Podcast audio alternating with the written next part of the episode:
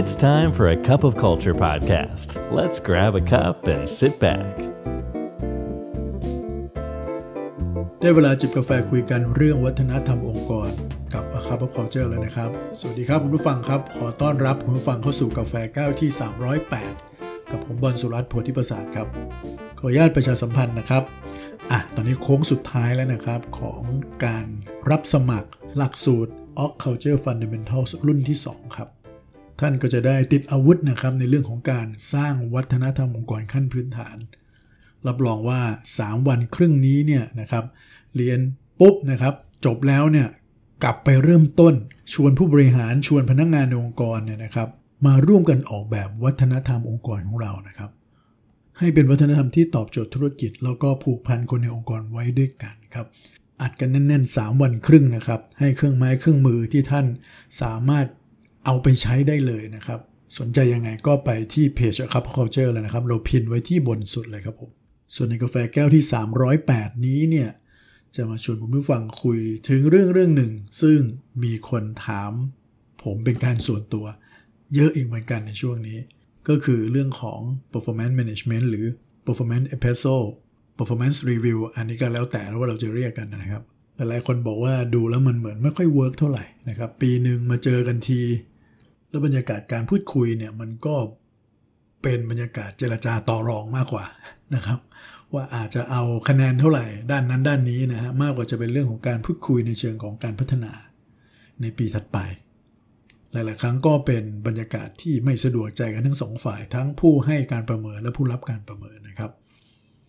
วันนี้ก็เลยอยากจะชวนผู้ฟังมาพูดคุยกันถึงเรื่องของการประเมินในรูปแบบใหม่ ซึ่งองค์กรหลาย ๆ องค์กรทั่วโลกนะครับ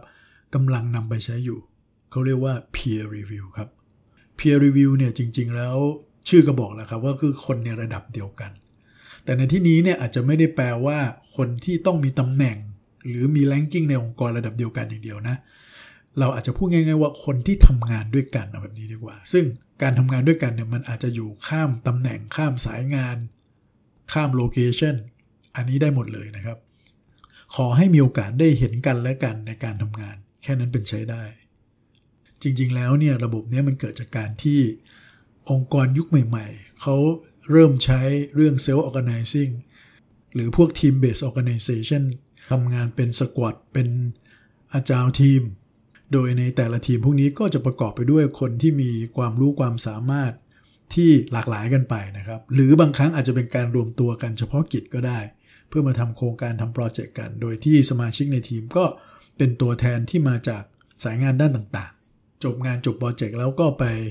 รวมตัวกันกับกลุ่มอื่นบ้าง ไปทำโปรเจกต์ใหม่อย่างนี้เป็นต้นครับ เพราะฉะนั้นพอเป็นแบบนี้มันก็จะไม่มีผู้จัดการหรือมีไม่มีบอสในทีมละหลายๆ องค์กรเริ่มเอาวิธีคิดแบบนี้ไปเป็นรูปแบบองค์กรแบบถาวรเลยนะครับ อย่าง Spotify อย่าง ING อย่าง Amazon หรือแม้กระทั่งเฮเออบริษัทจีนอย่างเงี้ยนะครับ ก็นำระบบนี้ไปใช้แบบ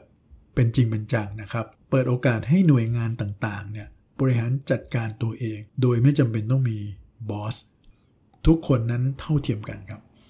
ฟังอยากฟังแบบในรายละเอียดก็อาจจะย้อนไปใน EP ไกลหน่อยครับ EP ที่ 97 นะครับ ไปฟังเรื่องราวของ Spotify ซึ่งผมมีโอกาสได้เล่าให้ฟังไปสักพักใหญ่ละนี่แหละครับ องค์กรพวกนี้แหละครับก็เลยใช้ระบบในการรีวิวผลงานการผ่าน peer review ครับ ใช่ manager employee review อีกต่อไปนะครับ แต่ไม่เพียงเท่านี้นะครับ องค์กรหลายองค์กรที่ยังเป็นในระบบที่มีเจ้านายลูกน้องอยู่เนี่ยนะครับ ก็เอาระบบ peer review ไปใช้ด้วยเช่นเดียวกันนะครับ เพราะในโลกปัจจุบันเนี่ยคนที่ทำงานใกล้ชิดกันและกันเนี่ยมันอาจจะไม่ใช่หัวหน้ากับลูกน้องแล้ว คนที่รู้จักตัวพนักงงานคนคนหนึ่งดี ว่าเขามีผลงาน หรือเขามีพฤติกรรมเป็นอย่างไรเนี่ย มันน่าจะเป็นคนที่เขาทำงานด้วยมากกว่า บางทีหัวหน้าลูกน้องอาจจะแทบจะไม่ได้เจอกันเลยนะครับโดยในโดยเฉพาะในยุคช่วง remote work แบบนี้เนี่ยก็ไม่ค่อยได้ใกล้ชิดกันเหมือนเมื่อก่อนละคนที่ใกล้ชิดจริง ๆ ก็คือคนที่ทำงานด้วย แล้วก็บางครั้งก็อาจจะเปลี่ยนหน้าเปลี่ยนตาไปเรื่อยๆนั่นเองนะครับในกาแฟแก้วนี้เนี่ยก็เลยอยากจะมาเล่าให้ฟังนะครับว่า peer review ที่ใช้ในการรีวิวผลงาน ในแต่ละช่วงเวลาของกันและกันเนี่ยเขาทำมันยังไงครับ อะนี่มาดูอันแรกเลยคำถามแรกเลยนะครับ ใครเป็นคนให้ feedback เหล่านี้ แน่นอนเมื่อก่อนก็จะเป็นเจ้านายเป็นหลักถูกไหมครับ แต่ peer review ชื่อก็บอกแล้วครับ ก็คือ peer นั่นเอง หรือคนที่ทำงานร่วมกันเป็นคนให้ feedback โดยมองถึง individual network ของพนักงานคนคนหนึ่งว่า คนคนหนึ่งเนี่ยนะครับเขามี network รอบๆตัวเขาใครบ้างนะครับ ยกตัวอย่างอย่างเช่นที่ Google เนี่ยพนักงงานจะเป็นคนเริ่ม ขึ้นมาเลยครับ โดยการที่จะระบุว่า เออ ในการประเมินในแต่ละครั้งเนี่ย ใครคือคนที่เขาทำงานด้วยบ่อยๆ และเอาลิสต์ต่างๆ เหล่านี้ไปให้ผู้จัดการดู พอผู้จัดการ approve คนเหล่านี้ก็จะประเมินเขา ซึ่งในกลุ่มคนพวกนี้เนี่ย ก็อาจจะมีลักษณะงานที่หลากหลายกันนะครับ ขึ้นอยู่ว่าเขาทำงานร่วมกับใครบ้าง เอาความจริงเขาว่าเลยว่าทำงานกับใคร ได้เห็นผลงานได้เห็นพฤติกรรมกันจริง ๆ หรือเปล่านะครับ อาจจะมีตำแหน่งที่หลากหลายก็ได้นะครับ อาจจะหมายถึง senior manager ของแผนกอีกแผนกหนึ่งนะครับ และอีกคนนึงก็อาจจะเป็น junior เลยก็ได้นะครับ แต่ที่ Google เนี่ยเขาจะให้ manager เป็นคน approve ก่อนว่าอะรายชื่อนี้อาจจะมีกี่คนก็ว่าไปเนี่ยนะครับ manager เห็นด้วยไหมถ้า manager เห็นด้วยก็ระบบก็จะเริ่มส่งเอ่อ survey ไปให้คนต่างๆ เหล่านี้เริ่มเซอร์เวยตัวฉันนะครับ อันนั้นประการที่หนึ่งประการที่สองคำถามถัดมาคือ ควรจะเปิดเผยตัวตนไหม อันนี้ขึ้นอยู่กับ culture เลยนะของแต่ละประเทศหรือแต่ละองค์กรเลย ก็ต้องยอมรับว่าในบ้านเราเนี่ยยังมีการระมัดระวังอยู่นะครับ ที่จะเปิดเผยว่าฉันเป็นใครนะครับ เพราะว่าจะรู้สึกว่าถ้าเปิดเผยปุ๊บเนี่ยการรีวิวมันจะเป็นแบบหนึ่งแต่ถ้าไม่เปิดเผยชื่อไม่เปิดเผยตัวตนเนี่ยนะครับ มันอาจจะได้คำตอบที่ตรงไปตรงมามากขึ้น แต่จะว่าไปแล้วหลาย ๆ องค์กรก็พยายามจะ ส่งเสริม transparency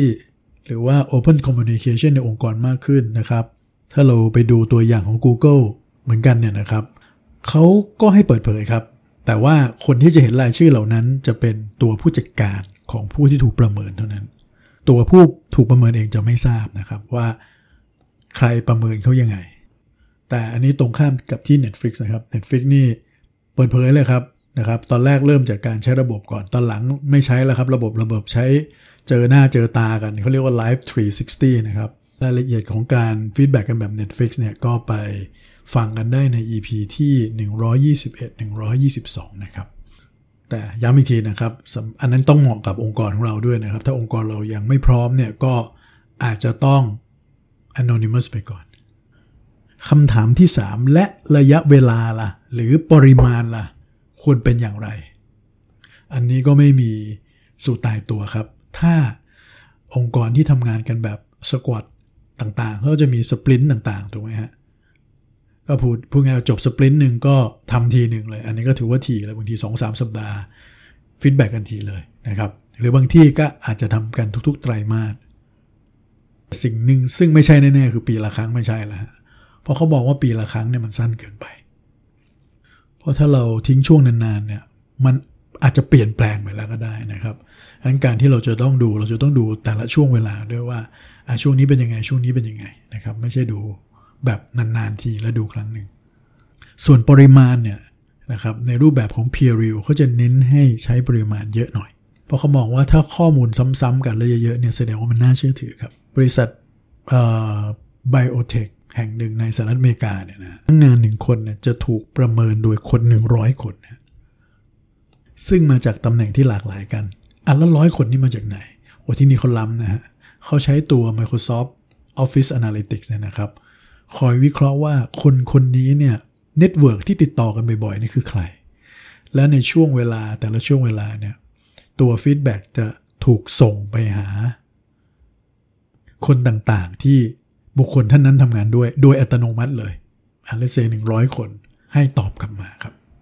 อันคนไม่ต้องคิดเลยฮะ หรือตัวเองก็ไม่ต้องเริ่มฮะเขาดูจากความเป็นจริงจากการติดต่อกันอย่างเช่น ยกตัวอย่างนะฮะอาจจะคุยผ่านอีเมล คุยผ่าน Microsoft Teams หรือคุยผ่านแชทกันบ่อยๆเนี่ยก็พอจะเชื่อถือได้ว่าคุณน่าจะทำงานด้วยกันใกล้ชิด และน่าจะมีข้อมูลเพียงพอในการที่จะ feedback กันและกัน อันนี้ก็น่าสนใจครับ คำถามที่ 4 แล้วน้ำหนักล่ะ ควรเท่ากันไหมอ่านี่จริงใช่ไหมเวลาคนทำเรื่อง 360 องศารีวิวต่างๆเนี่ยบางทีก็จะให้น้ำหนักแตกต่างกัน อย่างเช่น อาจจะให้น้ำหนักของแมเนเจอร์เยอะหน่อย ให้คนข้างๆ มากหน่อยลูกน้องน้อยหน่อยอะไรเงี้ยอันนี้ก็ขึ้นอยู่กันอีก โดยส่วนใหญ่จะไม่ได้ให้เท่ากัน แต่ในเชิงของ peer review เนี่ยจะค่อนข้างเน้นเรื่องของ wisdom of the crowd พูดง่ายๆว่าเขาใช้วิธีการจำลอง การทำงานของ social network เลย ถ้ามีคนกดไลค์เยอะ กดแชร์เยอะอ่านี้เป็นต้นก็แสดงว่าคุณได้รับความนิยม งั้นคนหนึ่งก็ควรจะมีหนึ่งไลค์เหมือนกัน ไม่ว่าคนคนนั้นจะเป็นผู้จัดการ จะเป็นเพื่อนร่วมงาน จะเป็นพนักงานในระดับ junior หรือแม้กระทั่ง CEO ก็ตาม ที่ต้องประเมินคนคนนั้นเนี่ยทุกคนจะได้น้ำหนักเท่ากันครับ นั่นคือ 4 ส่วน 5คำถามถัดไปคือ และมันควรจะเป็นหมวดหมู่อะไรบ้าง แน่นอนครับก็คือเรื่อง performance ก็คือเรื่องของผลงานนั่นเอง performance ในการทำงานร่วมกันเป็นยังไง กับอีกส่วนหนึ่งที่เขาให้น้ำหนัก ก็ต้องบอกว่าใกล้เคียงกันเลย ก็คือเรื่องของพฤติกรรมครับ พฤติกรรมที่สอดคล้องกับวัฒนธรรมองค์กรนะตอนนี้เริ่มมาแล้วครับ จะมองว่าไอ้ผลงานต่างๆเนี่ยมันจะเป็นตัวบอกอดีตจนมาถึงปัจจุบัน แต่สิ่งที่จะพอประเมินได้ว่าละปัจจุบันไปสู่อนาคตจะเป็นยังไง แสดงว่าคุณต้องมีพฤติกรรมที่พึงประสงค์ หรือจะเอาง่ายๆ ก็คือพฤติกรรมที่สอดคล้องกับค่านิยมขององค์กรนั่นเองคำถามที่ 6 ความยากง่ายล่ะ แน่นอนครับ ถ้าเราถูกประเมินโดยแมเนเจอร์คนเดียวเนี่ยโอ้มันก็จะมีรายละเอียดมากนะครับ การประเมินแต่ละครั้งอาจจะใช้เวลาเป็นชั่วโมงชั่วโมงเลย แต่ถ้าสมมติว่าคุณมีเงินคนหลายๆสิบคนหรือเป็นร้อยคนเลยในการประเมินคุณเนี่ย โอ้ มัน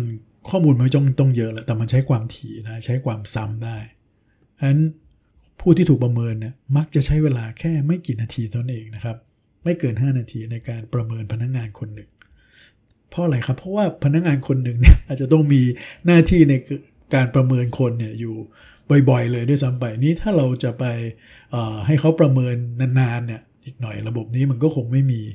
ใครใช้กันนะครับ และขณะเดียวกันอย่างที่บอกครับว่าตัว peer review เนี่ยมันเป็นการจำลองเรื่องของ social network เข้ามา เพราะฉะนั้นก็ส่วนใหญ่ก็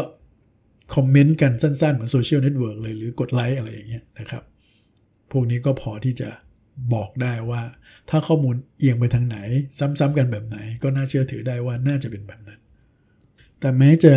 ต้องประเมินกันเยอะขนาดนี้เนี่ยก็ตามเนี่ยนะครับเขาบอกว่าพอเอาเข้าจริง ๆ แล้วเนี่ยเวลารวมกันในแต่ละปีเนี่ยนะครับ ที่ต้องใช้ในการประเมินพนักงานกับลดลงนะฮะเพราะว่าเวลาที่เราจะต้องประเมินใครคนใดคนหนึ่งจริง ๆ เนี่ย ในบทบาทของผู้จัดการเนี่ย